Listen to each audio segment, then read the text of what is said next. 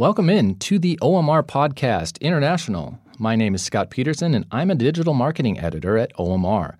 This week, we are doing something a bit different, something we are calling OMR Refocused. On our flagship blog, omr.com, we publish original pieces on the latest happenings from around the world of digital business and marketing.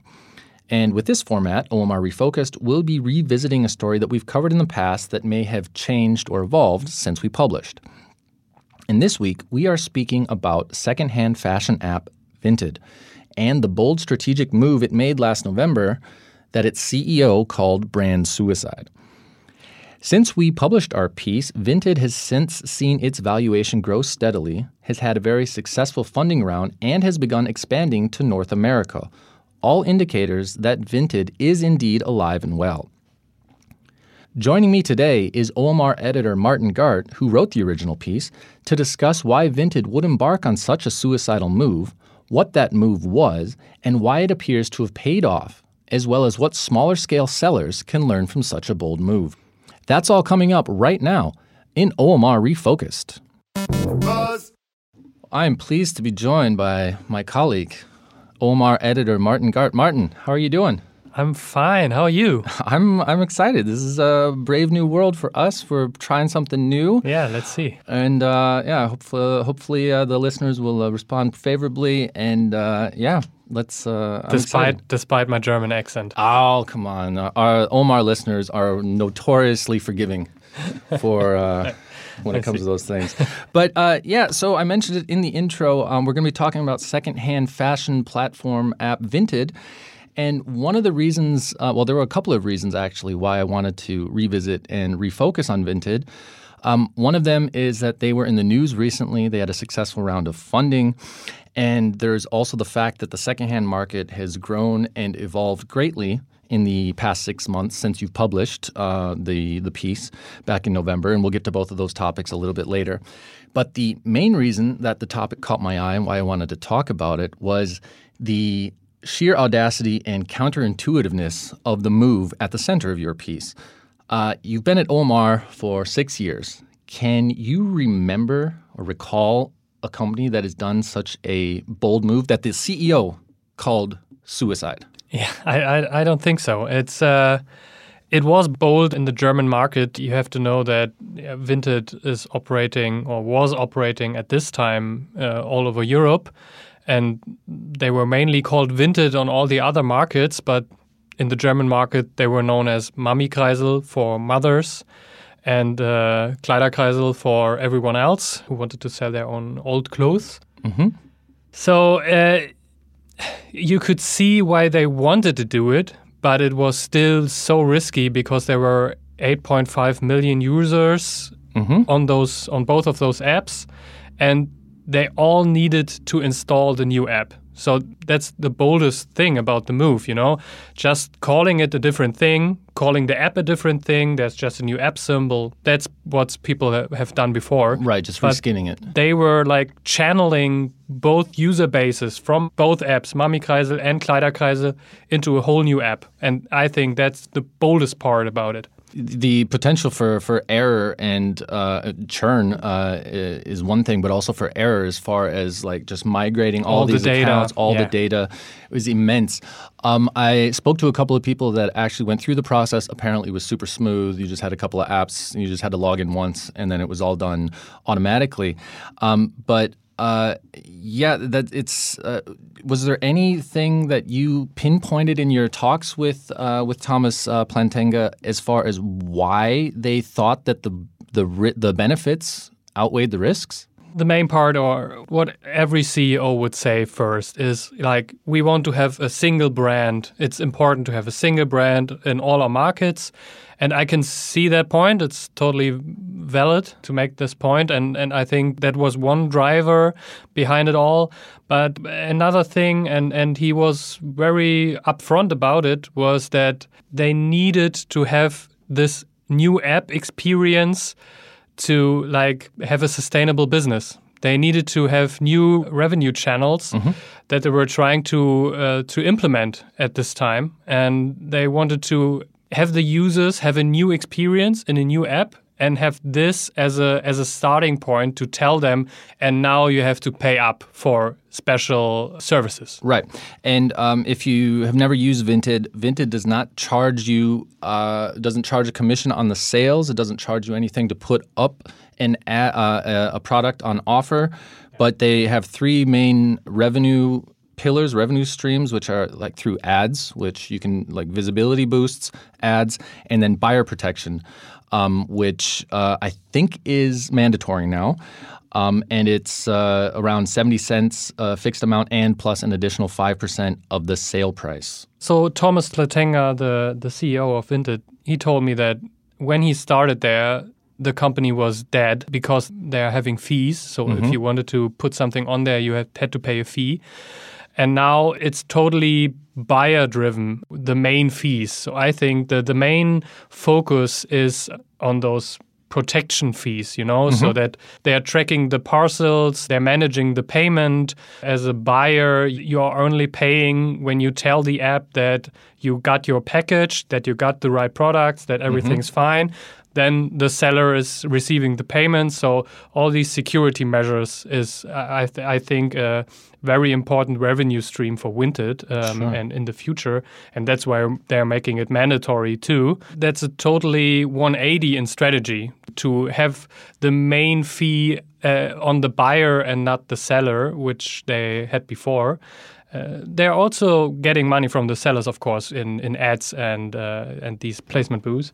So um, I think it's a it's a, a, clever strategy that now really started on the German market with the new app and the new name. All right, and so the migration really uh, uh began in earnest uh, in November 2020, and they wanted to complete it by 2021.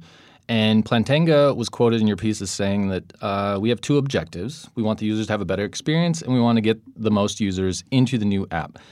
Um, can you say as far, have anything to say as far as how successful you think Vinted were in the migration? If there was a notable drop off in users or any other kind of key performance indicators? It's it's hard to say. You know, um, you, we looked at, at the data we have from AirNow, uh, which is a service that is estimating uh, mm-hmm. uh, the downloads of apps. For Q1, AirNow estimates that there's two million downloads for Android and iOS together of Vinted in Germany, which is far less than the 8.5 million users they had on Mami Kreisel and Kleiderkreisel together. But it's an estimate mm-hmm. and it's still a fine number. It's Q1, so maybe there's users coming on now, there's mm-hmm. users using Vinted before. It's hard to tell.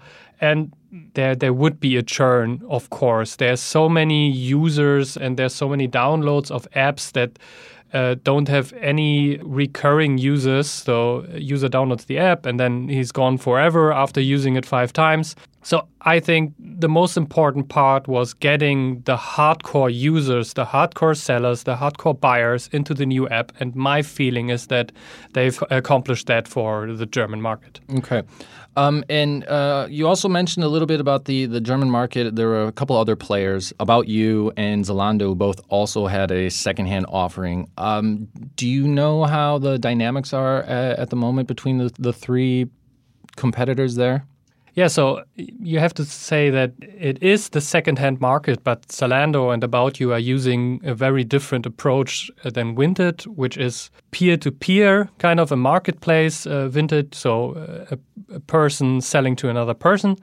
About You and Zalando are still using the middleman strategy mm-hmm. where mm-hmm. they buy uh, used clothes and then they sell them on their platforms and the users have the typical retail experience in buying secondhand clothes. So um, on Vinted, you're on a bazaar kind of, mm-hmm. you're asking for a different price, maybe a lower price as a buyer. And on uh, Zalando and About You, you just buy the product as you see it. So it's a typical first hand retail experience. That's a different kind of strategy. So I would uh, compare Vinted, or I think Vinted is uh, is kind of in a competitive field with eBay Kleinanzeigen in mm-hmm. Germany, which is uh, the biggest player, I would think. But there's also a different approach um, because eBay Kleinanzeigen is like the everything shop. So sure. um, it's want ads basically for everything, a, a kind of a Craigslist yeah, in Germany. The, the Craigslist in Germany, and it's it's really mainly uh, furniture, used furniture, used tech products, uh, old CD players, stuff like that. And um, Thomas, uh, the CEO of, uh, of Vinted, uh, told me that they're really focused on on fashion and and home. So I think in in Germany the the peer to peer uh, marketplace for fashion and home is really Vinted. So they're uh, in first place uh, on that by a wide margin, I think.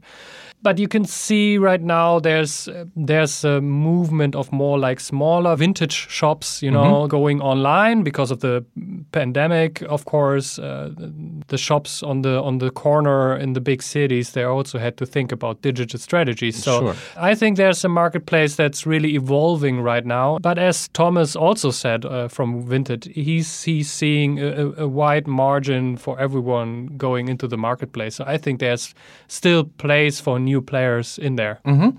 Um, so this was all going on in early, late 2020, early 2021, and uh, we're now early July. Um, and Vinted, there's been a lot going on at Vinted. Um, user growth has been steady. Um, they now went from 39 million users to 45 million, so an increase of six. So you know, the math is about 1 million new users every month. That's not bad.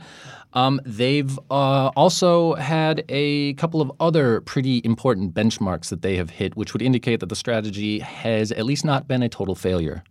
No, no. Uh, so I think there's a lot of investors um, believing in the second-hand marketplace right now. So they raised the 303 million dollars. There's uh, now a valuation of 4.5 billion dollars. That's a nice number because 45 million users for 4.5 billion valuation, and. Um, you could think that there is an IPO on the horizon at least. Um, I think that that would be the next logical step because when you grow your users, you need more money to grow even more. So I think that they're still looking for more money to uh, yeah to have a bigger footprint in, in other markets that they're not as big as right now. So uh, Germany and France are the biggest markets right now. So it's it's clear that the UK, the US, and Canada are big goals. Right. So you mentioned Canada, and I wanted to get to that because uh, in your piece, you uh, you actually closed it with uh, with Thomas saying that if they see a great opportunity in the coming six to nine months, aka right where we are now, that they'd raise some money. And they just had the funding round that we, uh, Series F funding that got them $303 million. And then within weeks after the funding round, they launched in Canada, which was one of its uh, first major expansions outside of Europe, even though they are based in the US already.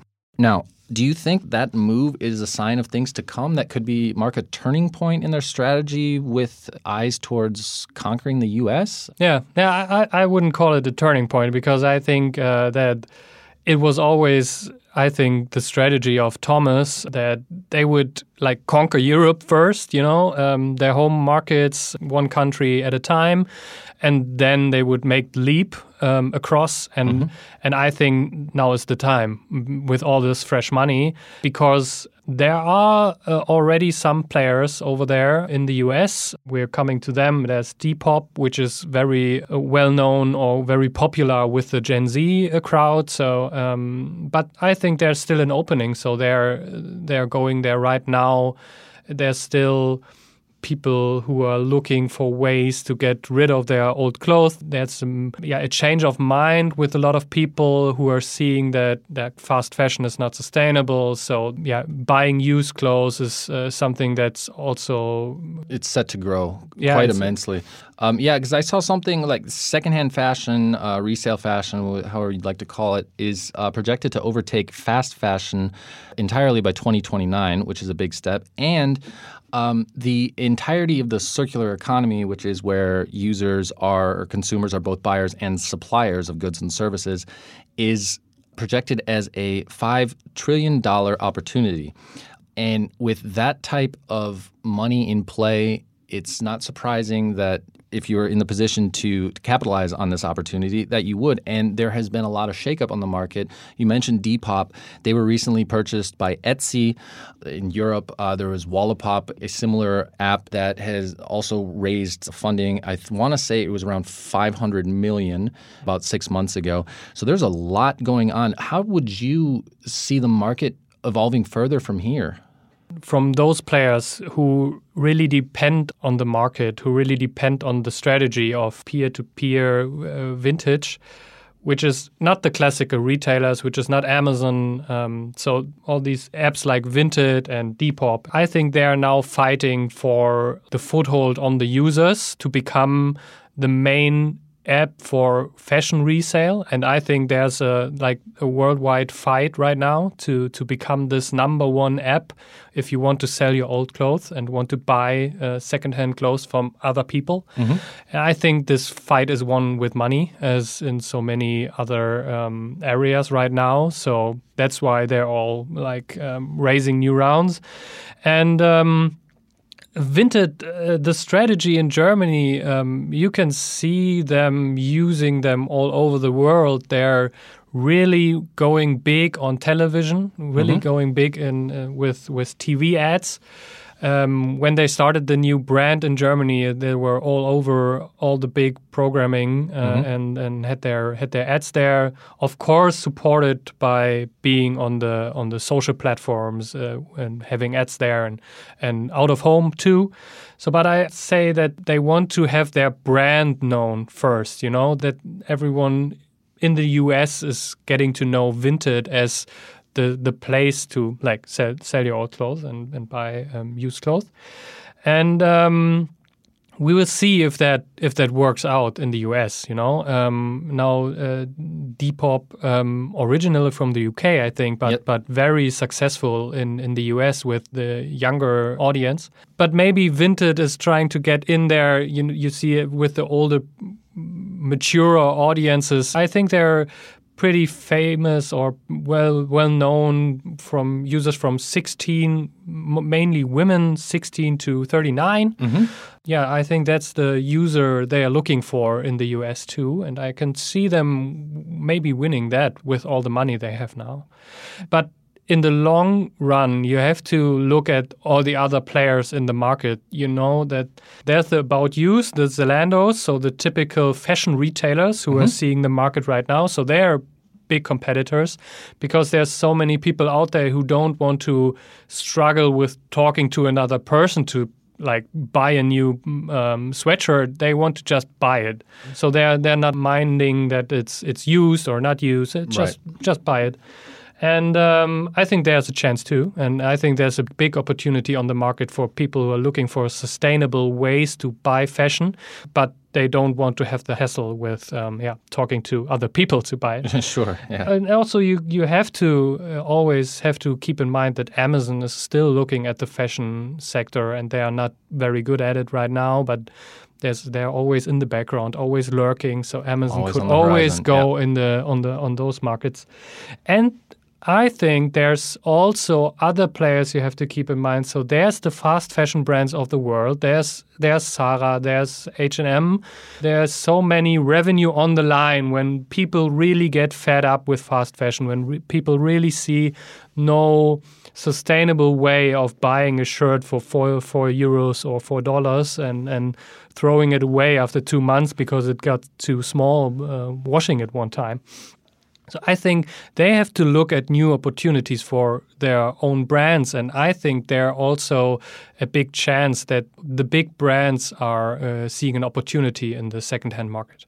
I wanted to close um, with kind of relooking, uh, going back, recircling back to that original move. Is there anything that maybe smaller scale players can learn from that with regard to risk calculation, when to take risks? Or is this just given the dynamics that you just laid out with Amazon, with the amount of money that is actually in play, that was something that is only going to be a sound strategy in very specific situations. What you can learn is that I think that Thomas and this team looked at the market and saw that now is the time to get more money in the company, as we saw happen afterwards. And I think he saw it as the chance to do it right now to make this big leap in Germany, changing the brand, because he knew there was new money coming in to pay for all this. You Okay, know, right. it cost them money, of course. You know, getting the new app working in Germany, they paid a lot for marketing in this time. You know, to get the brand out in Germany. It was a totally new brand. No one knew what Vinted was in Germany, so they paid a lot. Like it was like starting in a new marketplace for them, getting the new brand out. So um, it cost them a lot of money, but he knew there was new money coming in because there was so much potential in the marketplace. So I think what you can learn on a smaller scale is maybe when you know or you feel that the market is evolving that you're in, you feel the chance, there's a big chance right now, I think you can go and take big risks. That's the time to take the big risks. When you see there's a big chance right there, you can take the big risks. All right. Well, thank you very much for taking the time, Martin. Uh, I had a lot of fun. And uh, yeah, me too. everybody out there, if you want to check out some more of Martin's work, don't forget to visit omr.com.